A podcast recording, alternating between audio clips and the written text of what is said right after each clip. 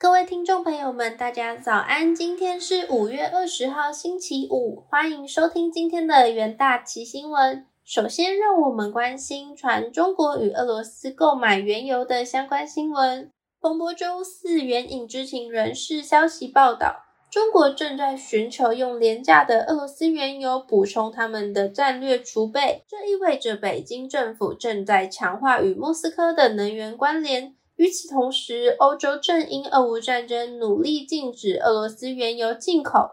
知情人士表示，北京方面正与莫斯科讨论更多原油供应谈判，仅在政府层面进行，几乎没有石油公司的直接参与，并称有关潜在的交易规模与条款等细节尚未确定，也不能保证最终会达成协议。中俄两国外交部均未对此作出回应。俄乌战争爆发后，石油价格水涨船高，但俄罗斯原油价格受到买方纷纷撤离影响下跌，这是给中国提供廉价且补充庞大战略石油储备的大好机会。报道指出，随着英美两国已承诺禁止从俄罗斯进口原油，且欧盟也正在讨论寄出类似的禁令。报道也提到，尽管疫情削弱中国的原油消费。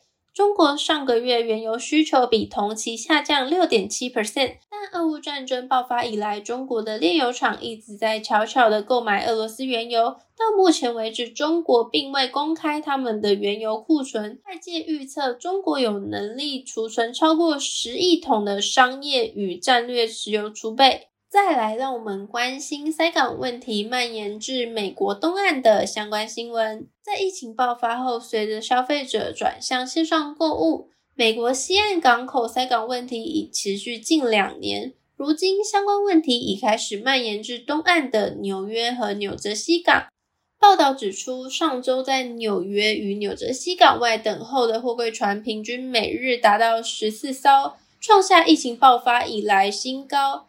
随着夏季航运旺季来到，港务官员正在与海运承运商、卡车公司和仓储业者商谈，希望能够缓解塞港问题。东岸进口持续增长，部分原因是零售商和制造商试图分散供应链，以避免将多数货物滞留在单一港口。尽管近期中国封城已影响当地制造业，并减缓了美国的进口。但随着航运旺季开始，预计进口量将在几个月内急剧上升。最后是澳洲失业率降至三点九 percent，写下近五十年来新低的相关新闻。随着招募活动持续，澳洲失业率降至近五十年以来新低。劳动力市场强劲复苏，可能促使澳洲央行进一步升息。澳洲周四发布就业数据后。澳元先是回吐先前涨幅，之后又重启涨势，上涨零点八三 percent。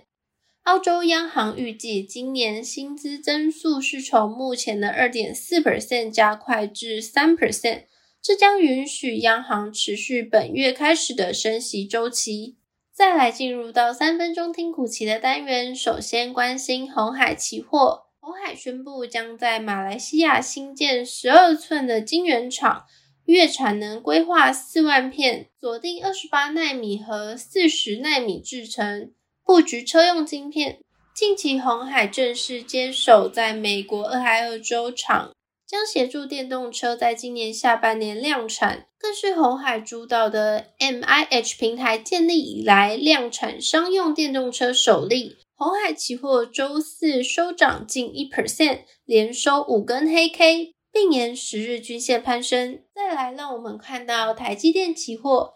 根据南韩三星集团公布的首季业务报告，前五大客户首度纳入手机晶片大厂高通。由于高通之前主要在台积电投片，市场认为三星拿到高通订单比重上升。美系外资日前看好半导体产业长线需求。终端内容产值将提升，加上明年晶圆代工厂价格将在调整，将台积电目标价由八百六十元上调至九百一十二元。周三美股重挫，费半指数跌幅更逾五 percent。台积电期货周四亦下跌三 percent，回撤十日均线。最后，让我们看到瑞昱期货。瑞昱受惠于网通规格持续升级，带动以太网络、交换器、WiFi 产品需求。四月营收达到一百零四点零七亿元，年增三十三点二 percent，创下历史次高。第二季营运预期维持高档，EPS 可望持续达到十元以上。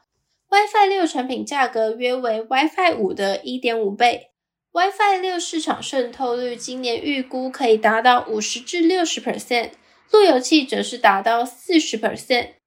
瑞昱也将在下半年推出 WiFi 六新产品，价格再提升约三十 percent，有利营收持续向上。